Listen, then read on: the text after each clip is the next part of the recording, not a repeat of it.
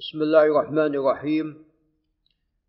قال المصنف رحمه الله تعالى وهو مجد الدين أبو البركات بن تيمية من ذك باب من ذكر احتلاما ولم يجد بللا أو بالعكس يعني إذا لم يجد بللا فليس عليه اغتسال لأنه لم يخرج منه شيء. وبالتالي لا يجب عليه أن يغتسل في هذه الحالة بخلاف ما لو لم يذكر بل بخلاف عفوا ما لم يذكر احتلاما ولكن وجد بللا فإذا هو احتلم لكن نسي.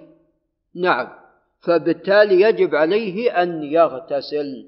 قال عن خولة بنت حكيم رضي الله عنها أنها سألت النبي صلى الله عليه وسلم عن المرأة ترى في منامها ما يرى الرجل فقال ليس عليها غسل حتى تنزل.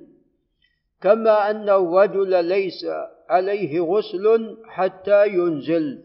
رواه أحمد والنسائي مختصرا ولفظه أنها سألت النبي صلى الله عليه وسلم عن المرأة تحتلم في منامها فقال إذا رأت الماء فلتغتسل. نعم فالمسألة مقيدة بالماء والماء المقصود به المني فإذا وجد فهنا يجب الاغتسال في هذه الحالة. قال وعن عائشة رضي الله تعالى عنها قال سئل رسول الله صلى الله عليه وسلم عن الرجل يجد البلل ولا يذكر احتلاما فقال يغتسل لأن وجود البلل دليل على ماذا؟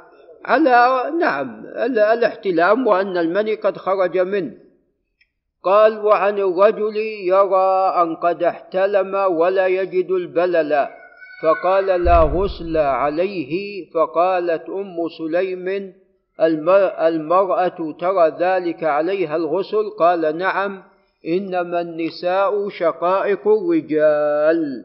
رواه الخمسة إلا النسائي وهذا لا يصح هذا الخبر لا يصح ولكن المعنى صحيح. المعنى صحيح فالمسألة مقيدة بوجود البلل. فإذا رأى بللا هذا دليل على أن المني قد خرج منه على أن المني قد خرج منه. إذا يجب عليه أن يغتسل.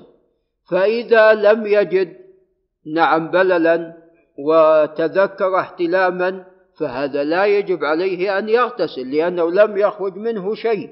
فليس كل احتلام يعني يخرج الإنسان منه شيء.